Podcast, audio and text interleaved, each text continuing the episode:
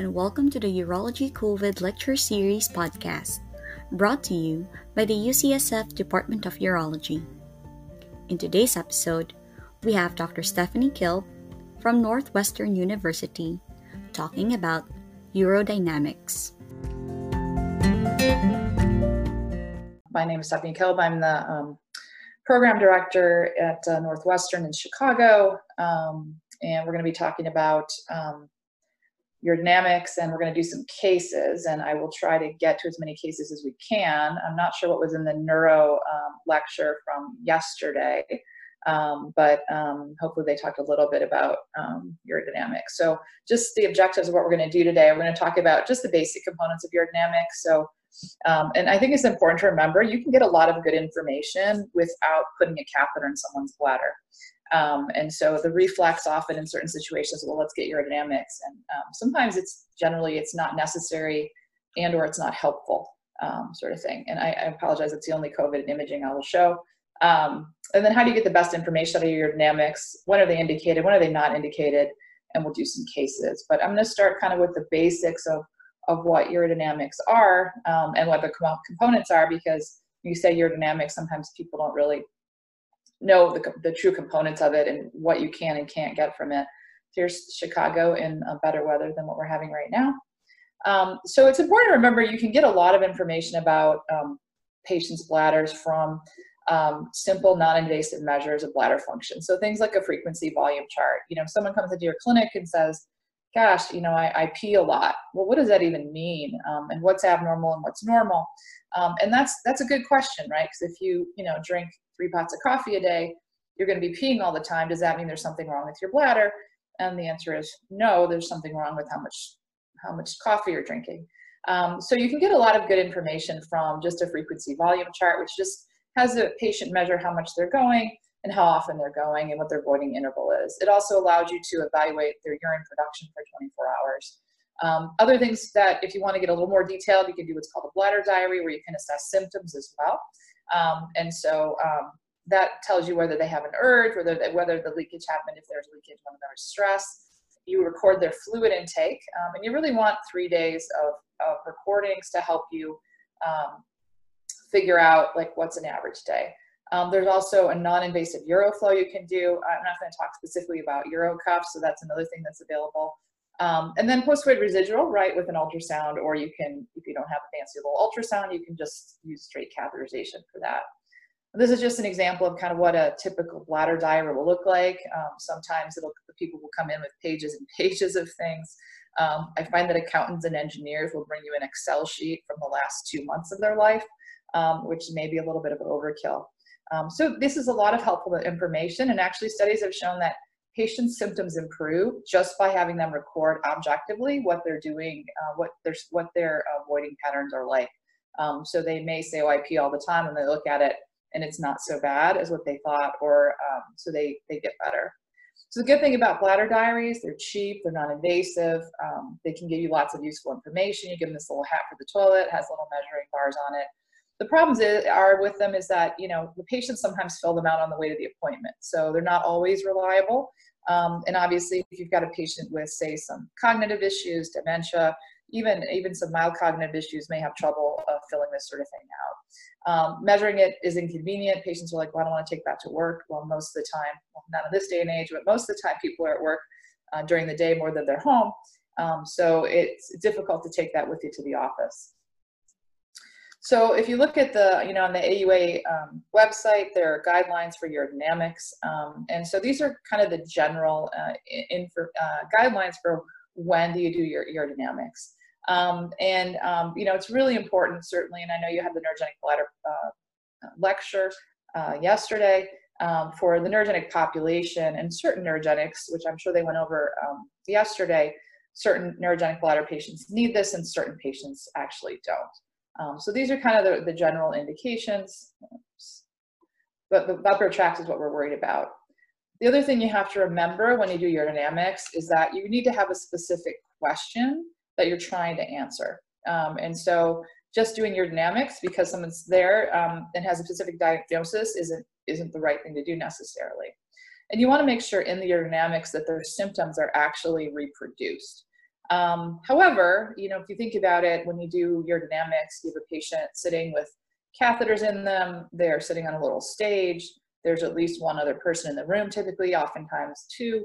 Um, sometimes there's x-ray involved. Um, and so um, it may be hard for the patients to reproduce their symptoms. And certainly, uh, you know, it's hard for people to pee um, in that situation. So just because, and I can't tell you how many referrals I've gotten for retention of urine for patients that really don't have retention, that they just couldn't pee um, during the urodynamics study, which, you know, I think is more normal than abnormal, honestly. Um, it is an interactive evaluation. So if you look at a tracing, um, it's difficult to know what's going on unless it's well marked by the nurse or assistant who's doing the urodynamics with you. Um, so you can't just look at it and go, okay, like when you see a bladder contraction, well, did that patient try to go or was that an uninhibited one? And you don't know that unless um, you have someone in there uh, paying attention to what's going on. This is kind of general categories. I'm not going to talk about pediatric urodynamics because there's too much math and calculation involved, but I'm just kidding. Um, but these are kind of the general indications of when you'd want to do um, urodynamics. If it's going to help you make a decision, um, then it makes sense to do that um, for the patient. So I typically do that when I can't figure out what's going on, um, when I think I know but I'm not sure, and I'm planning some sort of procedural intervention. So if someone has mixed incontinence and you're leaning towards, oh, they have more urge than stress, for instance, um, giving them a medicine, you don't have to do a urodynamics for that to try out and see if it's going to work. If that doesn't work and you're still not sure, then and you, maybe it makes sense to do it in those patients. And when I'm trying to decide between treatment options, many women have mixed incontinence, and so um, trying to figure out which is worse, which is the bigger problem, um, and then how bad the stress is. Because certainly, you know, what I find is that patients, women with mixed incontinence, if they have bad, bad stress incontinence, no matter what you do to help their bladder, um, you're still going to have, they're still going to have urgency. They're gonna, still going to have leakage from the stress um, and they're not going to be able to tell an improvement. Certainly for monitoring neurogenic bladder patients. And the other thing to think about um, is changes in, in neurogenic, neurogenic bladders, uh, neurogenic patient's bladder symptoms. So if you have a patient who's been dry for the last 10 years, spinal cord patient, catheterizing no problems, and all of a sudden they start leaking or having infections, you've got to look for a source. And sometimes it can be um, a change in their bladder. And there's a variety of things that can do that uh, syringe. Uh, uh, you can have syrinxes of the cord. I had one patient whose actual um, rods that were um, placed, one of the screws broke out, uh, broke off, and was actually impinging on his cord. And his bladder just went crazy after being completely stable for about 10 years. So what are our components of, of urodynamics? So there's non-invasive pressure flow measurement. You can, uh, we'll talk about pressure flows in a little, uh, uh non-invasive flow measurement, sorry. There's post-void residual, like we talked about, either um, we typically do it at the start of the procedure after they come into the room, they pee, and then you drain their bladder and see what's left. Um, there's CMG, which is measures the storage phase of the bladder, and then the pressure flow study, which measures emptying. So there's there's really two main functions of the bladder, storage and emptying, and those are the two things you're going to evaluate um, with the urodynamics. You also do EM, we do EMG, surface electrodes typically, Needle electrodes are, um, as you can imagine, a needle in your perineum or multiple needles in your perineum trying to evaluate your pelvic floor and the external sphincter are not uh, comfortable, often used in um, for research purposes or in patients that are not sensate particularly, we don't use these. And fluoroscopy may or may not be record, required depending on the patient. You know, we have it. It's it's sometimes a nice adjunct if you don't get the answer you wanted, or say the, the actual urodynamics catheter slides out and you've lost your pressure measures sometimes the imaging can tell you a, a, a good amount about what's going on. So what's a uroflow? Well, it's pretty simple. The patient pees into something that measures their flow. And there's different ways that the um, that can be measured uh, by weight is one of the common ways. Um, it's expressed in milliliters per second. Um, and the patient should void at least 150 milliliters for it to be valid. And so um, why is that? Well, if you only pee about 50, your slow initially is going your flow initially might be kind of slow um, and you may not uh, be capturing the true flow. The other thing is you have to um, take this with a grain of salt. We know if you let patients do um, come in like sequentially and do multiple uroflows, they actually get better at it. Um, and it's also difficult sometimes for women, it can be very inaccurate because when women void, particularly an older patient where the urethra is retracted kind of inside, um, the urine may be trickling down their labia, down the side of their leg, and obviously you're not getting um, a true flow. And then if you want to do uh, a more detailed, right, you put you have catheters in, and, and that's the pressure flow part of the procedure where you measure the pressure um, with the flow against the flow. Um, and you want to know is this representative of what normal normally is going on? And, and those, like I said, those things we talked about may make it not uh, completely valid. And so these are nice um, schematic pictures. This is flow versus time, um, and you should see a nice uh, uh, a peak uh, and then a downflow as opposed to a flatter flow, uh, which uh, looks more like possibly an obstructed picture. It could be also from a hypocontractile detrusor. So when you're evaluating flow, you should kind of know what the normal ranges are. Um, um, so um, for, for men, um, they do decline with age. So that's important to remember. Um, why is that? Well, because of the prostate um, and also in, in patients, the, the bladder muscle, and I explain this to people, all of our muscles unfortunately get weaker with time, and the bladder is, is no exception to that necessarily. Um, for women, women's uroflows are interesting because if you think about it, the resistance to flow in a tube is determined by, if you remember your physics days, um, determined by the length of the tube and the diameter of the tube, among other things. Um, so men have a much longer urethra, women have a very short urethra, three to four centimeters. Um, and some women can actually void by a nearly imperceptible detrusor contraction with urethral relaxation because the, out, the outlet resistance is so much lower. Um, and it really doesn't actually vary all that much by age. So, um, so let's talk about um, patient preparation, right? So this is the thing no one talks about, but it's pretty important if you want to get um, the study done properly. Um, so when you tell a patient you're going to have them come back for urodynamics, or hey, let's go do urodynamics, um, you really need to explain what's going to happen. And you know we have handouts for the patients to explain it before they come in. Um, so they're there because you start telling people you're going to put things into their urethra and their rectum, it freaks out most people. Um, and you know, it's pretty important to reassure them it's not a painful test. It's a very quick test, actually. The actual test part of it, um, the setup um, and everything takes longer, especially with neurogenics and things. Uh, we ask them to arrive with a full bladder, but um, if you can imagine that someone has a lot of urgency frequency and they're doing this, um, they may show up at the hospital and have to pee, and there's not a whole lot you can do about that. But it's nice to have them um, void when they first get there to do an initial uroflow. Why? Because that uroflow is probably going to be a little better than the one with the catheter in. Not always, but it can be.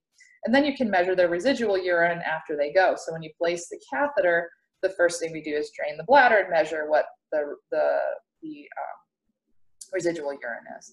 Um, this is here to make a, to have patients make a, do a BM, uh, have a bowel movement prior to the study.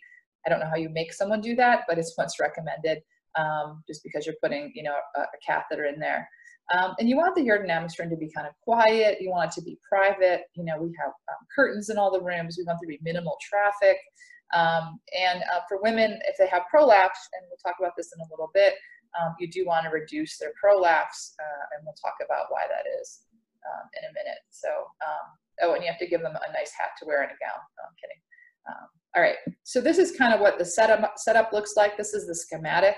Um, and so if you think about it, um, in the old days, um, the way this was done, there used to be not a fancy um, uh, transducer, pressure transducers and pumps. Um, really, it was gravity and a water manometer um, were how you measured pressures, and this is why we measure in centimeters of water as far as pressure is concerned. but, but nowadays we have the catheters have the, the uh, bladder catheter has a um, pressure transducer on it, and typically it can have two, depending on what you're what you're looking for. Um, and so PVES just measures the total pressure within that bladder. So that's what PVES is, pressure vesical, right? Um, and you can also have a little transducer, a pressure sensor here, which we typically do, which measures urethral uh, sphincter pressure. Um, to get that in the right place, you certainly don't have to have fluoro. You can do um, you can use the, you can just pull the, the catheter in and out until you get the highest um, uh, pressure measurement, and that's, you know, typically where the external sphincter is. And then you just tape the catheter in place. Um, there's also a rectal uh, catheter that has a pressure transducer in it, um, and we're gonna, and that's what um, uh, is measured here. So if you want to really know what's going on with a detrusor, PDET means detrusor, and the way I think about PDET is the muscle is what's the bladder actually doing in all of this. So if you measure the pressure here and the patient has a cough, both of these pressures are going to go up. So what you're going to do is you're going to subtract out the rect. Oops, sorry about that. The rectal pressure um, to give you what's really going on with the bladder. So is the bladder contracting or not? Is that pressure change um, real or not? Um, things you have to. There's a lot of troubleshooting that goes on with um, urodynamics. So say you're doing the the procedure and the rectal catheter slides out. Um, and it's going to throw the, the pressures way out of whack, and you have to recognize that maybe the the P, P det isn't what I need to look at. Now I need to look at the P vesical. Um, and that does happen sometimes. Okay, so what do we learn in urodynamics? Um, so there's five C's. So the capacity, and you, you, kind of get a lot of sensory information, particularly if um, this is a sensate patient. Um, obviously, sometimes with the neurogenics that are incomplete, you can certainly get sensory information as well. Uh, what's their compliance? So compliance is a key component, and I focus on this a lot in the neurogenic population. And that's just a measure of how stretchy is the bladder, how compliant is the bladder, how low is that pressure in there as it fills up um, to keep your kidneys happy. Um, and that's just a simple calculation.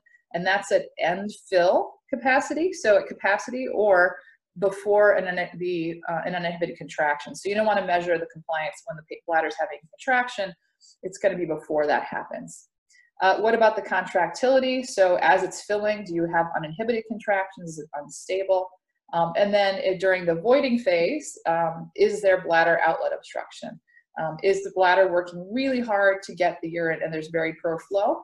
Or is the bladder not working very hard and it's, it's, it's hypocontractile and you have poor flow because your bladder's wimpy? Um, there's a big difference between those two things. Uh, the completeness, completeness, so we're going to get the post-void residual. And then communication, particularly for the neuro population, are the sphincters, the internal and external sphincter, though mainly we focus on the external sphincter. Um, are they synergic or dyssynergic? And I would assume in the neurogenic uh, talk that you had some uh, discussions about this, but mainly for patients with things that affect their cord, their suprasacral cord. Those are the patients we're worried about for dyssynergia people that have cortical issues, if you think about, right, the pontine micturition center is below the level of cortex. So cortical issues like strokes, um, dementia, um, brain tumors um, will not necessarily, will not cause dyssynergia. Um, they might cause overactivity, they might cause uh, you to have uninhibited contractions, um, but they're not gonna cause the sphincter and the bladder to be dyssynergic. They're gonna work together. Okay, so I think one of the things that um, Dr. Wein um, brought to urology uh, was simplifying urodynamics for all of us that are, um, um, are, are, are, like doing ways that are simple and, and whose brains can understand this. So when, when you first look at tracing, sometimes you're like, what is going on? So you really want to think about it. The, the bladder has two phases, right? It has a storage phase and an emptying phase. And so you can have problems that can occur with either storage or emptying and they can be caused by either the bladder or the outlet or both. So for example, you have a patient who has an uninhibited detrusor contraction and they leak. So what do they have? Well, they have a failure to store, right?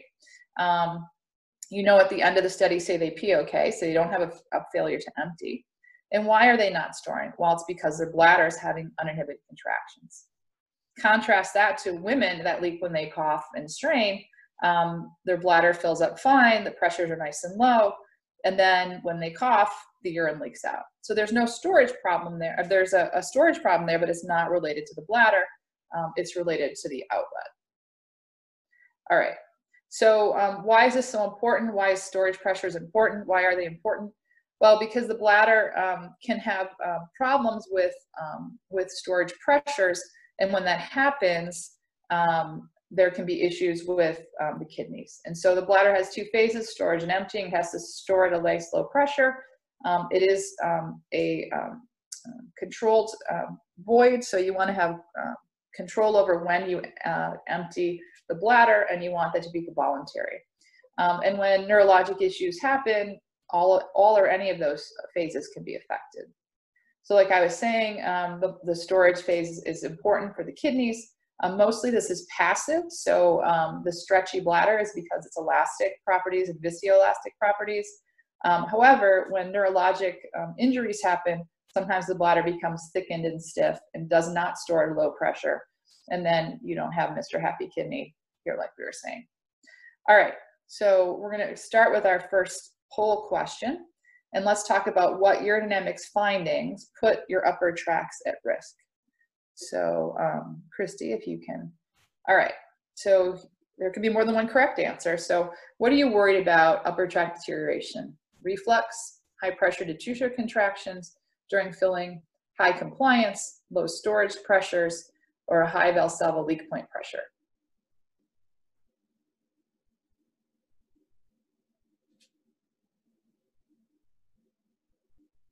I'll give everybody about 30 seconds and then we'll we'll kind of go over the, the answers one at, one at a time. Okay. Um, so many of you think, um, so 71% said vesicoureteral reflux. Um, and then the next best answer was 85, 85% said high pressure detrusor contractions during filling. So um, the answer is, is two, right? High compliance and low storage pressures is the same thing. So that's good. We want a highly compliant bladder with low storage pressures. Um, vesicoureteral reflux is, is interesting because if you look at the studies in pediatric vesicoureteral reflux, reflux itself um, does not cause upper tract deterioration. Actually, reflux with infections can cause upper tract deterioration and scarring of the kidneys, but reflux of itself, um, not necessarily. And if you look at patients, um, particularly on, on our adult side, I have a patient who has um, reflux and um, dilated upper tracts from a bad bladder and I augment that bladder, I typically don't reimplant their ureters. And actually their um, renal function stabilizes. Um, and the reflux, the dilation may not go away, um, but it, in and of itself, it isn't necessarily damaging to the kidneys. And a high Valsalva leak point pressure is, is kind of what we all have, or we, sh we should have if we don't leak. So a high leak point pressure is you cough and it takes a whole lot of pressure for the, for the urine to come out um, that's not necessarily going to hurt your kidneys. Now, that was a trick, of course, because we're talking, if you talk about detrusor leak point pressure, um, a high detrusor leak point pressure can be problematic in the neurogenic population. All right, we can close that question. I like that one. Okay. So um, as we were saying, so impaired poor compliance. Um, detrusor external sphincter dyssynergic can do it. So if a patient's trying to avoid and the outlet is staying closed, that pressure is be tr being transmitted to your kidneys. Um, detrusor internal sphincter dyssynergia, similarly the same thing. High pressure detrusor um, overactivity through filling and elevated detrusor leak point pressure. And the famous study by Dr. McGuire back many, many years ago looking at um, a group of spina bifida patients showed that if their um, detrusor leak point pressure was above 40, they were higher at risk, were at higher risk for upper tract uh, damage and poor emptying with high storage pressures. So if you think about it, why is this? Well, kidneys, and I explain to patients, the kidneys just kind of drip urine down into the bladder. They don't have any way to push it down with any force, right? So your, your GFR is determined um, partially by your filtration pressure. Um, and so if the back pressure is high, even without reflux, you can have uh, lot scarring of the kidneys over time. So yes, the, the pelvis peristalsis and yes, the ureter peristalsis but they're tiny little wimpy muscles. Um, and we want to, um, they won't necessarily, um, sorry, I'm just looking at the time. Um, they won't, um, it won't be able to deliver the urine at an efficient manner. Okay, so we'll talk about the storage phase a little more. How is this done, right? It's, it's important to know this, and I would encourage all of you that are in training um, to spend some time in the urodynamic suite, even if it's, you know, not required to to be there. I mean, I have my residents go there and stay there uh, with with our nurse uh, to really learn how to troubleshoot and learn what's done uh, during the study. So you don't want too small of a catheter. We zero it to atmosphere, um, and we fill with uh, hopefully um, some sort of physiologic fluid. We can use contrast, um, sterile water, saline. We'd like it close to body temperature um, though it ends up mostly being room temperature uh, for people. And then you got to look at the fill rate. If you uh, look at the fill rate, depending on what you're doing the study for. So if you've got a, a neurogenic patient, filling at 50 to 60 ml per minute may end up showing a whole bunch of uninhibited contractions that may not be the reality for that patient. So um, oftentimes if, if you start filling and the patient starts having uninhibited contractions right away, um, I'll just stop and slow the fill down. Um, and you can go less than 10 millimeter, milliliters per minute if you needed to. Obviously, it depends on how much time you have, um, but a slow fill is very important for the neurogenic patient. Contrast that to some patient that you have that maybe came into the ER, into the emergency room with two liters in his bladder from outlet obstruction, You probably don't want to fill that person to 10 ml per minute when you do evaluate for outlet obstruction and for contractility because you're going to be there all day. So the storage phase, the capacity, um, so how much does the, the, sort of the functional capacity, I call it, when does the patient feel full? Their sensation, the compliance, and the contractility, that is, are they having uninhibited contractions or not? Um, when, what's normal? Well, this is kind of a range, and if you um, um, look at uh, studies, they'll give you a range for when patients first feel it, when their first desire is, when their strong desire is, and really, it, this can be pretty variable. You really want to um, have the patients let you know when they really, you know, feel like they have a strong urge to void and they really can't hold it much longer. I mean, that's kind of their capacity um, um, situation. So what's a normal compliance? Again, this is measured by changing volume over change in pressure. Oh, sorry, I forgot to change the cc's to mLs here, but same thing. Um, so you want a highly compliant bladder. You want to be able to get to a large volume at a low pressure. Um, and you don't want there to be unstable contractions during filling. Again, going back to how you measure this, so we're talking about measuring what's happening with the detrusor um, pressures. Okay, so here's a, a, picture of a, of, a, of a urodynamics tracing, and we're just kind of going to go through this. So up here is the flow. This is measuring the patient's um, uh, urine output. This is filling, though this isn't entirely accurate here. This is the abdominal pressure. This is the, um, the vesical pressure. And then like we said, this minus this equals your detrusor pressure. So this is really what's happening in the bladder, um, leaving out whatever's happening in the abdomen. So if you look at this particular tracing, um, and you see this little mark right here, well, you see there's a, some flow here and here. And why is that? Well, why is it? If you follow this tracing along, right, we can look at this patient, and I don't have volumes on here, I apologize, but this looks like a normally compliant bladder. And let's say this is, I don't know, 400 ml, so we say, that, say their capacity is normal. Here, what happened? Well, there were increases in abdominal pressure, and if we didn't mark it, we don't know what it is, but either the patient coughed or they were asked to cough or strain, and you typically see these spikes, quick spikes like that of pressure. So you know that this leak, this leak here is from abdominal pressure and not from your from your what's happening in your detrusor muscle. So that's by definition, stress incontinence. And then we get to here and let the patient probably is given permission to void about here. And the patient tries to go a little bit, which, you know, like I said, this is typical. You're not going to see this great, beautiful curve every time someone pees because it's difficult for patients to pee on a stage. Um, but this could be or could not be a normal uh, voiding pressure. The flow here is about 12, which means here it's about 15. So this may be, depending on what the situation is, a fairly unobstructed normal study. You might say this is a little high, um, but it actually looks looks not terrible, maybe 80. So it's a little on the high side with these spikes, but sometimes you get this these artifacts in here um, that make it a little hard to see. So this is probably a stress incontinence patient um, with a fairly normal uh, flow. It probably could be a man um, post prostatectomy or something. Of course, that never happens. But okay, so what can we see also during the filling phase? Detrusor overactivity um, with uninhibited contractions. Um, and just to remember, 40% of patients who have urge urinary incontinence, if you do urodynamics on them, you may not see detrusor overactivity. Um, there used to be a minimum of, of 15 um, uh, centimeters of water pressure increase for a detrusor uh, contraction to be determined. Um, now, basically, we say if there's minimal amplitude change and the patient feels an urge, we consider that um, detrusor overactivity. So this is the kind of picture that you see, and you know this because, say, you were there in the study. Um, the patient was not given permission to go, but they had they felt they felt an urge here, um, and we know. So this is um, this is the um, uh, vesical pressure, abdominal pressure, detrusor pressure. You see the abdominal pressure is not going up, so this is what your bladder, what your detrusor is doing, and it happens again here. So these are multiple uninhibited contractions, and you can see there's little bits of leak if you see the flow here and flow here can tell you with little volume leakage, it's really hard to measure that. It's more um, by sensation or visually you're in the room because um, for that to trickle down and make it to the, the um, where you're measuring the flow is difficult. There's a couple of different leak point pressures we talked about, um, and I will just leave this here, um, but there's difference between a valsalva and a detrusor leak point pressure.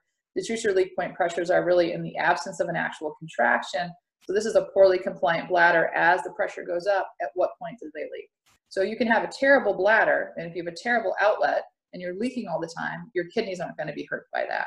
So that's why a, um, a high detrusor leak point pressure can be problematic because if your pressure goes up and it takes a lot for you to leak, those kidneys are seeing that pressure.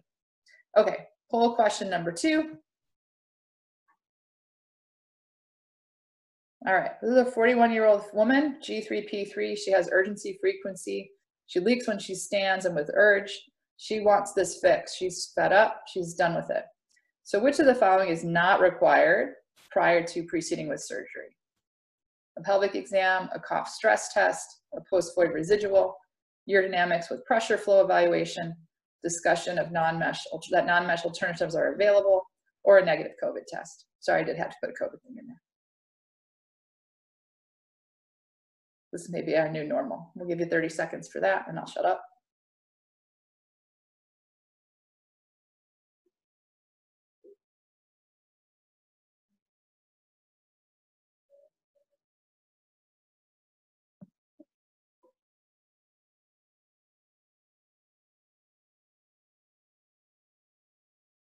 Okay, so which is not required? That's correct. So absolutely that um, urodynamics are, are not necessarily required uh, prior to intervention. If you have a positive cough stress test in the office, um, that's all you really need. Now, if you're really worried about her overactive bladder symptoms, um, you could do urodynamics, but it's certainly not required. And you absolutely have to discuss um, that non-meshal options are available. Um, and um, the negative COVID test, well, it depends on your institution. So, okay, we can go on to the next. Oh, I guess I can close it. There we go. All right. So, so this is kind of what stress incontinence looks like on urodynamics. We'll not belabor this again. We kind of went over this. So um, why do we know that we don't need um, urodynamics? We used to do a lot of urodynamics on women with stress incontinence. And as it turns out, um, you don't really need it. It doesn't help you um, to determine, um, it doesn't help you um, any more than a positive cough stress test in the office. Um, and I'll just kind of move on to this because I know you want to do some, some cases. Um, what's the pressure flow study part of urodynamics? So really that's the voiding phase. Um, and so typically in a sensate patient, when a patient feels a strong urge to go, you give them permission to void um, and you let them void. Um, and so it's, you don't necessarily need fluoro for this, but sometimes it can help you. Um, usually we use nomograms, uh, but nomograms for men, this is sort of pressure versus flow. Um, pressure versus flow is a good way to evaluate um, for obstruction. Um, but for women, as we said, their outlets are very different um, uh, during uh, because of their uh, short urethra. You can use whichever nomogram you want. If you have a urodynamics machine, which most of us do, it actually spits out this little graph here, which is um, now called the International, International Continence Society nomogram which basically plots um, the maximal flow versus the pressure at, Q, at Qmax. So, um, and that's, um, that's the best measure of obstruction for patients. And there's one for women. And speaking obstruction, here's Chicago in the wintertime. Okay. Um, what about prolapse? So what, why do we do, why do we reduce the prolapse in women if we're gonna do urodynamics? Well, we're going to want to evaluate for occult stress incontinence. And we know that when your bladder is hanging down, which a lot of prolapse is anterior dominant, anterior and apical, the urethra is kind of kinked um, and it masks underlying incontinence that they otherwise would have. So if you um, reduce the prolapse in patients that are uh, continent uh, by history, you may unmask that. Um, and um, this can help you um, decide whether or not you want to do an anti-incontinence procedure. And there's debate in the female pelvic medicine world. Some people do a sling on everyone, then they do a prolapse repair on. Um, I go by either history or a, a reduced cough stress test. Um, okay, so we're going to go to some cases now. Let me see how much time we have left. Hmm, where am I at? Okay, I think I have about 10 more minutes, so that's good. Um, and then we'll stop for questions. Um, all right, so this is a 60-year-old man with um, bilateral hernia repair uncomplicated surgery, a difficulty voiding postoperatively, goes home with a catheter. He fails a voiding trial two days later. Um, he does not have any voiding symptoms. Um, your partner or one of the PAs in your office schedule him with you for a urodynamics uh, four days later to figure out what's going on. The question becomes, do you proceed? And this is not a poll question, um, but what's the answer to this? Um, typically no, right? Post-op retention, there's risk factors for this. Um, men with bilateral hernias actually are at a pretty high risk. Um, I think about 30% of them, 15 to 30% can have retention afterwards. Um, so think risk, risk factors for post-op retention, any of you that have done consults on urology and gotten called by ortho and neurosurgery repeatedly, um, immobility, spine or pelvic surgery, narcotic use, constipation, and age. So the question is, if you're going to do urodynamics in that patient, you know, I mean, not the question is, but if you're going to do urodynamics in that patient, what is the question, right? The patient can't pee. You know the patient can't pee. Put a catheter in them, fill them up with the urodynamics machine. They're still not going to be able to pee. So it doesn't really help you. Now, if this drags on or the patient had pre-existing symptoms and it hasn't resolved in a certain amount of time, um, then you may want to do it because maybe the patient does need an outlet procedure. Um, men, no offense, sometimes to ignore their symptoms. So um, maybe the patient is pretty clinically obstructed and the, the procedure tipped them over the edge. But most of the time, this patient just needs to come back in a week for another voiding trial once they're more ambulatory and off their pain meds, and that may resolve. Okay, so we're gonna do another case. This is a 64-year-old woman with mixed incontinence. She leaks with cough, sneeze, and movement. She leaks with urge. She leaks at night. She's miserable. And to throw you a little monkey wrench, she's also had um, a history of radiation with cervical cancer. Um, and I don't know if you guys probably have managed cervical cancer radiation patients. They get very high dose radiation. Um, and as you can imagine, you know, the cervix being right there by your bladder and your ureters, um, this can cause some real problems uh, later on. All right, so here's our urodynamics. Um, so let's just orient what we're doing. The top line is the vesical pressure. The second line is the abdominal pressure. The third line is um, the detrusor pressure, so what's happening in the bladder. The fourth line is our EMG. The fifth line is the flow. Um, and then the urethral pressure is down here. We did put urethral, uh, did have a catheter with urethral pressure in it. So you can see you start filling and all of a sudden her pressure starts going up. Now, why does it dip here? Well, it dips here because there's a little bit of, there's some artifact going on in the, the abdominal pressure went up for some reason it didn't register on the vesical pressure, so it subtracted it out from detrusor pressure. So it's not like her bladder went into negative pressure.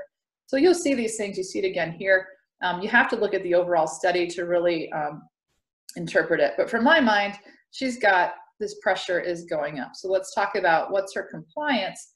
Um, this has, I think this is about 50 milliliters, and she's already increased her pressure. This was from zero to 100 to at least 20, um, if not more. Um, and it kind of stays like that. It goes up some more here, but we only get her to about 100 milliliters. And then here, at a, at a pretty low volume, we have her cough. Um, and what happens? Um, she does get a leak here, and you can see it on the blip there, but there was a leak here. So you can see it's marked too by leak. Like I said, with women, it's hard to, to measure that on the tracing, to have it show up on the tracing, even though it happened. And then we got her to about 100 or mLs or so, and then she just couldn't really hold it anymore. And the actually the urine this is this is some artifact she was moving around but it did just start leaking out eventually at about 100 ml. so um, so what's her problem? Failure to store failure to empty? Let's think about it for a second. So failure to store i would say yes. Why? Well one she has stress incontinence so she failure to store because of her outlet and she has failure to store because her bladder compliance is not good. So failure to store yes from the bladder and the outlet Failure to empty, um, she does not necessarily retain urine here. Um, so let's say she empties completely, right? So failure to store to the bladder and the outlet, failure to empty, no. Um, and add to that, she also has hematuria and recurrent pyelonephritis. So what are you gonna do for this patient? Let's think about it. If you fix her outlet, um, if you fix her bladder with meds, maybe, right? Maybe you can help that compliance. So we know that medications don't help compliance very much. Now, why is her compliance bad? She doesn't have a neurologic issue. Um, but as you, anyone that's again taken urology calls know, knows bladders um, can really become fibrotic from radiation. They can be very stiff, um, poorly pliable. She has a very small capacity. If you fix her outlet, say you, you decided her tissue was good enough and you could put a sling in her, and we certainly wouldn't want to use mesh in this radiated patient. Um, we want to do a fascial sling for her. If you do that, you're going to ruin her kidneys pretty fast. Um, and her tissue is so bad and her bladder so small, um, she opts to go with the cystectomy conduit. She's actually on our um, waiting for surgery list right now, um, but thankfully um, she's stabilized her um, her bleeding. She's been admitted multiple times needing transfusions, so she's been good for a while. But if she comes in again needing transfusions, she may end up just getting her surgery done. Okay, next patient, 22-year-old with spina bifida. She has urinary incontinence despite intermittent catheterization, and she takes tolterodine.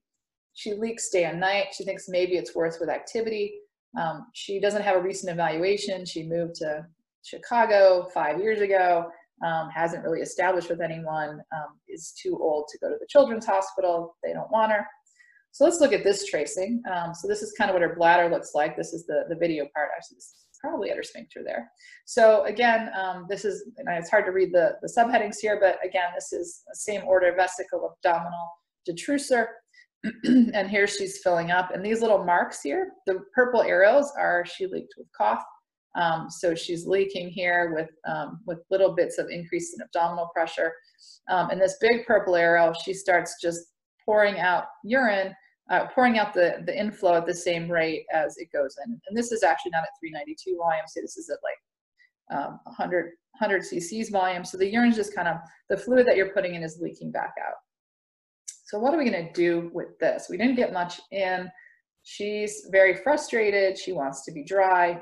She's super wet. So she's continuous leakage with further fill without any further rise in pressure. So what's our next step? Um, this is poll question three. Okay. Next step is continue her urodynamics, put a, a Prolene, uh, put a mesh sling in her, do an autologous sling for her, do a bladder augment and a sling.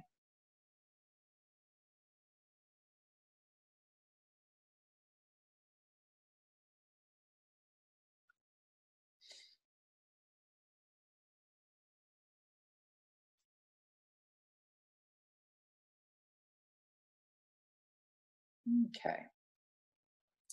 So um, we've there's basically two options are right. So continue the urodynamics or bladder augment and sling, right?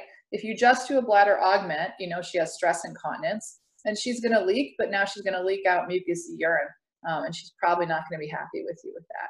So why do we say continue urodynamics? Well, we don't really know what her compliance is yet. So maybe her bladder isn't that bad um, and you just, her outlet is so bad that she's leaking. So what we're going to do is we're going to put a Foley in and we're going to obstruct her outlet. So it's really hard to assess a patient's compliance if their um, if their detrusor leak point pressure is so low um, that the urine, the fluid that you put in just comes flying out um, because you, you can't really fill the bladder. And as it turns out, we obstructed her outlet here, and there's what her pressure is doing. Um, so that's a problem, but this is, you really have to, for some patients, if their outlet's bad and you really want to assess what's going on with their bladder, you really have to obstruct that outlet because you'd hate to do a bladder augment on someone who actually had a decent bladder because um, that adds a whole lot of complication risk, a whole lot of long-term management issues for a patient that just needs their outlet fixed. So this lady definitely needed the bladder augment and the sling, um, but she might not have. We weren't 100% sure. This is, I'm not sure here what's going on. Probably your pressure is already getting bad, um, but you really want to be sure that you, um, you prove that so that um, you're doing the right thing for the patient. So yes, failure to store, failure to empty. So her failure to store is due to her bladder. Um, her failure to store is also due to the outlet, right? And her failure to empty due to the bladder, she can't void. Um, she catheterizes. All right, here's one of my other favorite cases. My residents have probably heard this one, but um, this is a patient, this is a true story, was referred to me uh, for a completion of vasectomy, um, which is, you know, a standard referral. Um, so a unilateral uh, vasectomy for um, orchitis, unilateral orchitis, he's a 6C4 spinal cord patient, um, has complaints of sweating, headaches, lower extremity spasticity. He reflex voids into a diaper. Um, he actually has no medications except for a daily suppository. Okay, this is his true tracing. Um, and so he um, actually refused a rectal catheter because of hemorrhoid problems problem, excuse me. So um, we, we let him slide on that one. Um, but um, so we were in the room and we start filling him and you see, and I promised you he wasn't coughing and straining and it's very hard for a C4 spinal cord patient to generate that much abdominal pressure anyways. So there's this big contraction here. And what's this? This is the EMG. So this is the external sphincter um, going crazy as the detrusor contraction goes up. Um, you also see a little bit of leak here, a little bit of leak here and this is at really low volumes and you slow down the fill and you say, okay, let's try it again. You slow it down to like five ml per minute and boom, it happens again at about, uh, about 80 mLs fill. Um, so, and this is what the picture looks like. And um, I wish it was a little clearer, but if you notice, this is his bladder. This is his prostatic urethra. And if, if you've ever seen a voiding study, you know that a man's urethra is not supposed to look like a balloon right there. And then it kind of stops right there. And then you can kind of subtly see this stuff going here. So what's happening is he's refluxing into his ejaculatory ducts, uh, going all the way up to, into his seminal vesicles. So why is he getting repeated epididymoorchitis? Um, you gotta wonder. There's just another picture a little bit later where you can still see that filling uh, going on. So failure to store, failure to empty, bladder or outlet, we'll go through that again. So failure to store, yes, due to the bladder and the outlet, both, right? The bladder is having these huge high pressure contractions um, and um, his outlet, um, well, not really due to the outlet. Sorry, that's wrong. Take that off there, sorry. Um, and his failure to empty is due to his bladder and outlet. He, outlet. he can't volitionally void, so he's, he has failure to empty due to that. But he also, when he does have a contraction, he has dyssynergia, so that's pretty bad um, external sphincter dyssynergia going on. And are we worried about his kidneys? Well, you can see by the unhappy kidney picture, you know, absolutely. So what are his treatment options? This is question four. And I think we're almost out of time, which is perfect. Yes, we are.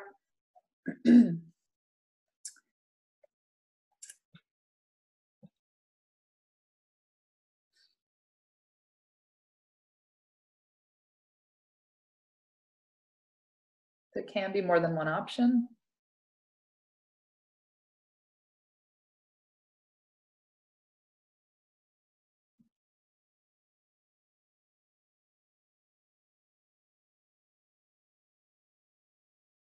Okay. So we're going to start with number two, but one, two, three, and four are all good options. Uh, completion of vasectomy is probably not the right option. It might stop him from getting um, orchitis, maybe, but he's still going to get infections and have all the pressure problems that we saw.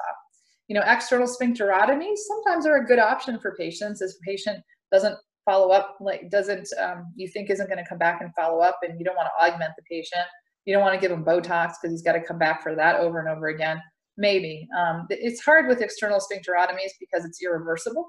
Um, and the other thing we know is that um, you have to really monitor these patients with urodynamics because um, over time um, it may be less effective and they may uh, develop high outlet resistance again. Um, okay, we said vasectomy. I'm kidding. I didn't do that. we actually um, we put him on meds. Um, and, and then just the other thing you think about, so he has headaches and flushing, which you noted before. Um, this happens um, during the study as well. So why does this happen? Um, the room's too hot. Um, his injury below T6, stimulation below T6, stimulation below above T6, residual effects of spinal shock, or the patient really didn't like me. Could be, I don't know. I think this is a poll question. So the answer is stimulation below T6, right?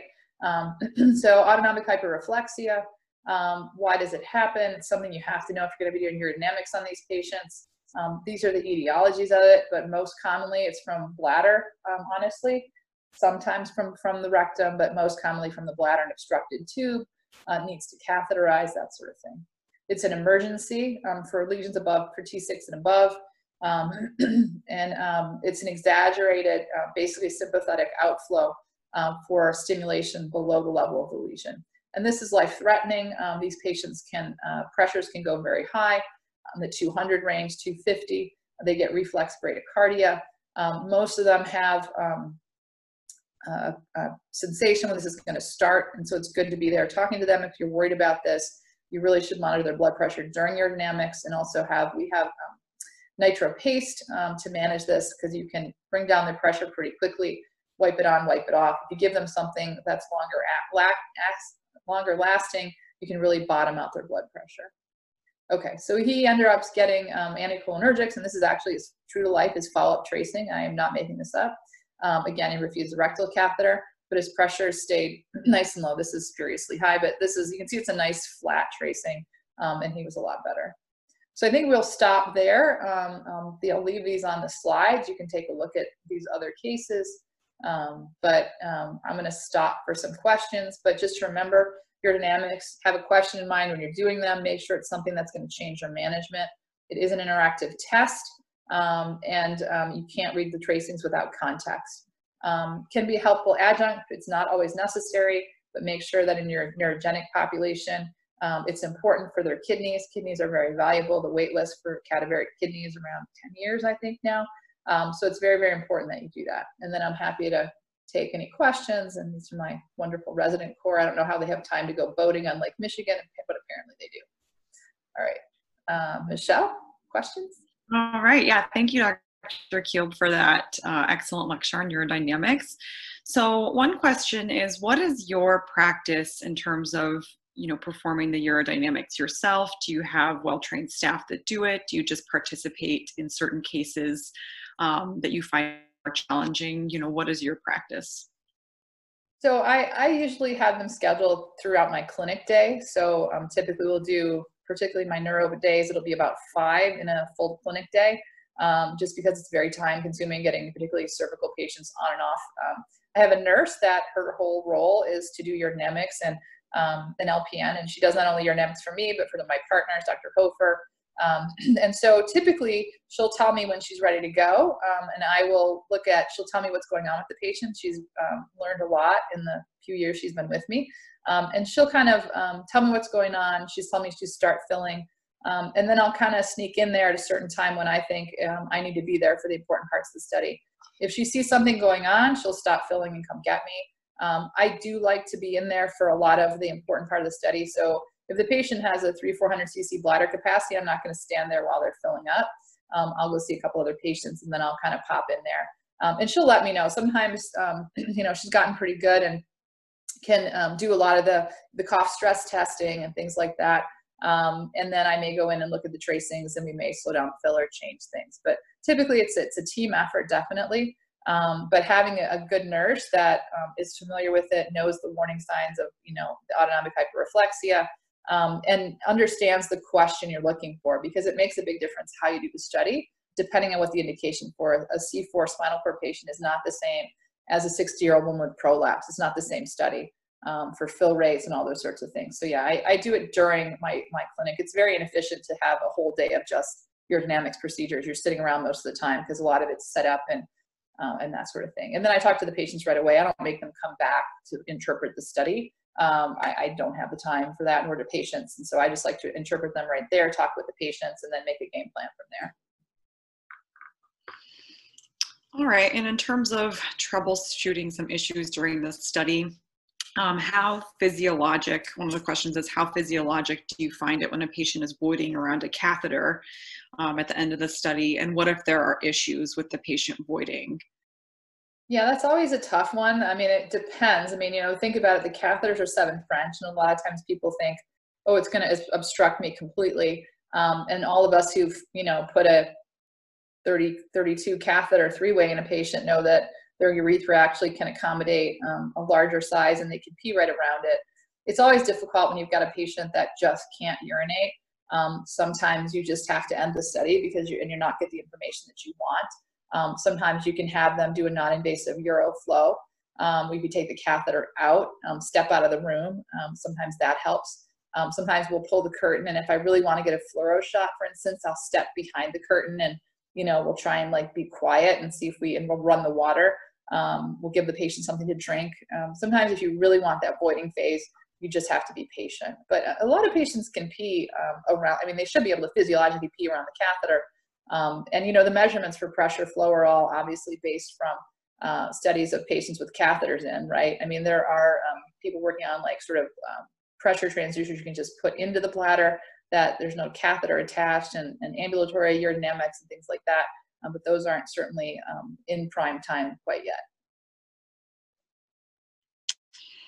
And then during when you're performing urodynamics in a patient with prolapse, what is your preferred method and timing of reducing the prolapse?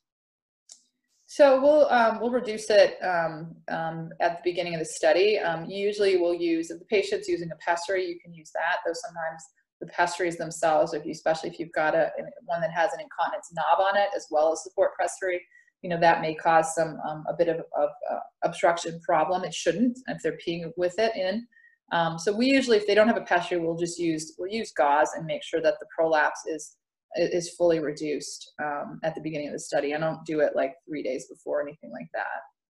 Generally, you don't need to. I mean, if, if they've got, you know, this is an anatomic issue with stress incontinence. And so, I mean, if they have that hypermobility and you push that bladder back up, um, it's generally speaking, you know, usually fairly obvious that they have stress incontinence, which is really the main thing you, you're going to, you want to answer with, with the urodynamics for that reason. Um, and a couple of questions were involving, you know, defining certain numbers and values, which is always a little bit tricky. Um, but one of them was, you know, what do you define as urinary retention um, on urodynamics, and is that different for men and women? Well, I mean, in my mind, you know, I mean, there's a difference between incomplete emptying and urinary retention, right? To me, urinary retention means they can't pee at all. So I don't think, you know, and if that happens only during urodynamics, they don't have urinary retention. They just are at a study that's really uncomfortable and they can't pee. So I really try to base even residual urines and, and that sort of thing on what happens when they come into clinic, for instance. So they come in, they, they were in your clinic, they peed on the way in, well, let's ultrasound their bladder right there and see what their, their real residual urine is. Um, because urodynamics, it's a false setting. So um, it's, it's very hard for a lot of people to pee. Um, you know, like I said, urinary retention to me means they can't pee at all. Um, and so there's really not a, I mean, basically they pee, if they can't pee at all, they can't pee at all. There's, there's no um, in between on that one, the way I think about it. If you talk about residual, you know, what's a bad residual? And we can have a whole lecture on, on that topic. But um, if the pressures are low, an elevated residual, right, isn't going to hurt your kidneys um, unless it's, you know, it's, it's so bad that you've got two liters in your bladder and you have hydro.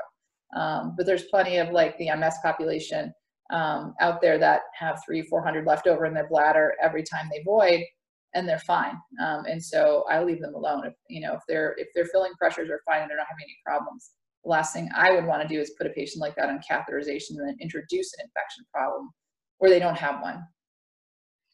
Right, and I think a good resource for that, there's the AUA white paper on chronic urinary retention that, that discusses a lot of that. Right can be found on the AUA website. AUAnet.org. Yeah. And then some questions, um, you know, is there a detrusor pressure during voiding of, to which you're concerned when you're assessing for, you know, obstruction? Is there a cutoff that you're looking for? So it depends if we're talking about, you know, men and women, um, and we're talking about, um, you know, what you want to look at is their detrusor pressure kind of at peak flow. Um, that tends to be the most accurate. Um, you know, for men, we said, you know, what the voiding pressures were. Um, there's not a true number where you'd say, oh, this patient definitely has to have an outlet procedure, for instance. Um, really, what you're doing with the urodynamics is saying, okay, they have a high voiding pressure um, and um, we're going to treat that outlet resistance. Now, the thing to know about too is that you may find sometimes patients with BPH, for instance, can have poor compliance um, and um, some uninhibited contractions. And why is that? Well, the bladder structurally changes too if you've got chronic obstruction. So you get you get collagen deposition, you get thickened walls. If you think about if you you know obviously seen done TURPs on patients, their bladders can change too. Um, and so you worry about that, but if you um, relieve their outlet, like those patients in general aren't blowing out their kidneys, uh, for instance. Um, but you know, you, you kind of look at your pressure versus the flow um, to determine is there outlet resistance or not. Most of the time for like a BPH patient, you're gonna do a urodynamics if you're thinking about doing an outlet procedure, if you're not sure. Um, one of the slides I have is a, a BPH patient was like one of the next cases. Um, who also has Parkinson's and a lot of irritative symptoms, a lot of obstructive symptoms.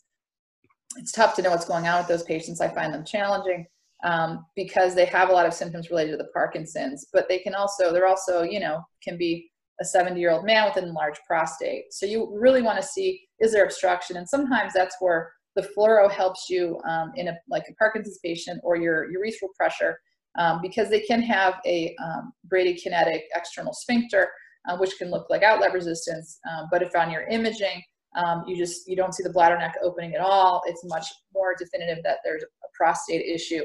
Um, and it used to be taught that you shouldn't, you know, TURP prostate uh, men with uh, uh, Parkinson's, but that's actually not the case. Some of the earlier studies mixed in some other uh, patients with different um, neurologic um, conditions. They all kind of got lumped together. Um, and you know, if, if, you have an obstructed Parkinson's man um, and he needs an outlet procedure, He needs an outlet procedure. He may be at a little higher risk for incontinence, and so that's something you have to counsel people about because they have a lot of uninhibited contractions. Now they're going to leak easier. So it's something to be very careful to counsel patients about before considering it um, in that situation. Okay, I don't know if we have time for one more question or not. Looks like we have one minute. One minute. Maybe a real quick question. One was just um, a simple question regarding uroflow studies. You'd mentioned, yeah, that 150 mLs is usually the standard um, volume voided. One participant just wanted to know, is that 150 um, ml for voided volume only, or is it also voided volume plus their PVR? And is that 150 for both men and women? So, I mean, in general, most of the Uroflows you're going to do on men, right? So, I mean, women much less frequently have an outlet issue unless you're talking about a sling. But um, so it's mainly for men. I mean, typically that's you know the voided volume that you want to see is is at least 150. Um, but you know, if, if you scan their bladder and there's 350 left in there, and they can't get anything else out, then you also have a retention problem going on. So for the flow curve to be really something you can interpret, um, you want the volume to be about 150. Less than that, then you've probably got, if they've got a lot, a lot, lot in their bladder, then you've got a much higher degree of, of retention and the flow is actually kind of less important because you know it's not all coming out, um, sort of thing. All right. Well, thank you, Dr. Kielb, um, for a great lecture today. Um, we do have some additional questions that were asked, um, and I believe those will be posted on the website later. Um, and for all the attendees, if you could um, log on to the COVID website and just um, evaluate the lecture today and any of the lectures that you've listened to, and uh, we would really appreciate it. Thank you for listening. We'll talk to you soon. Learn more by visiting our website, urologycovid.ucsf.edu.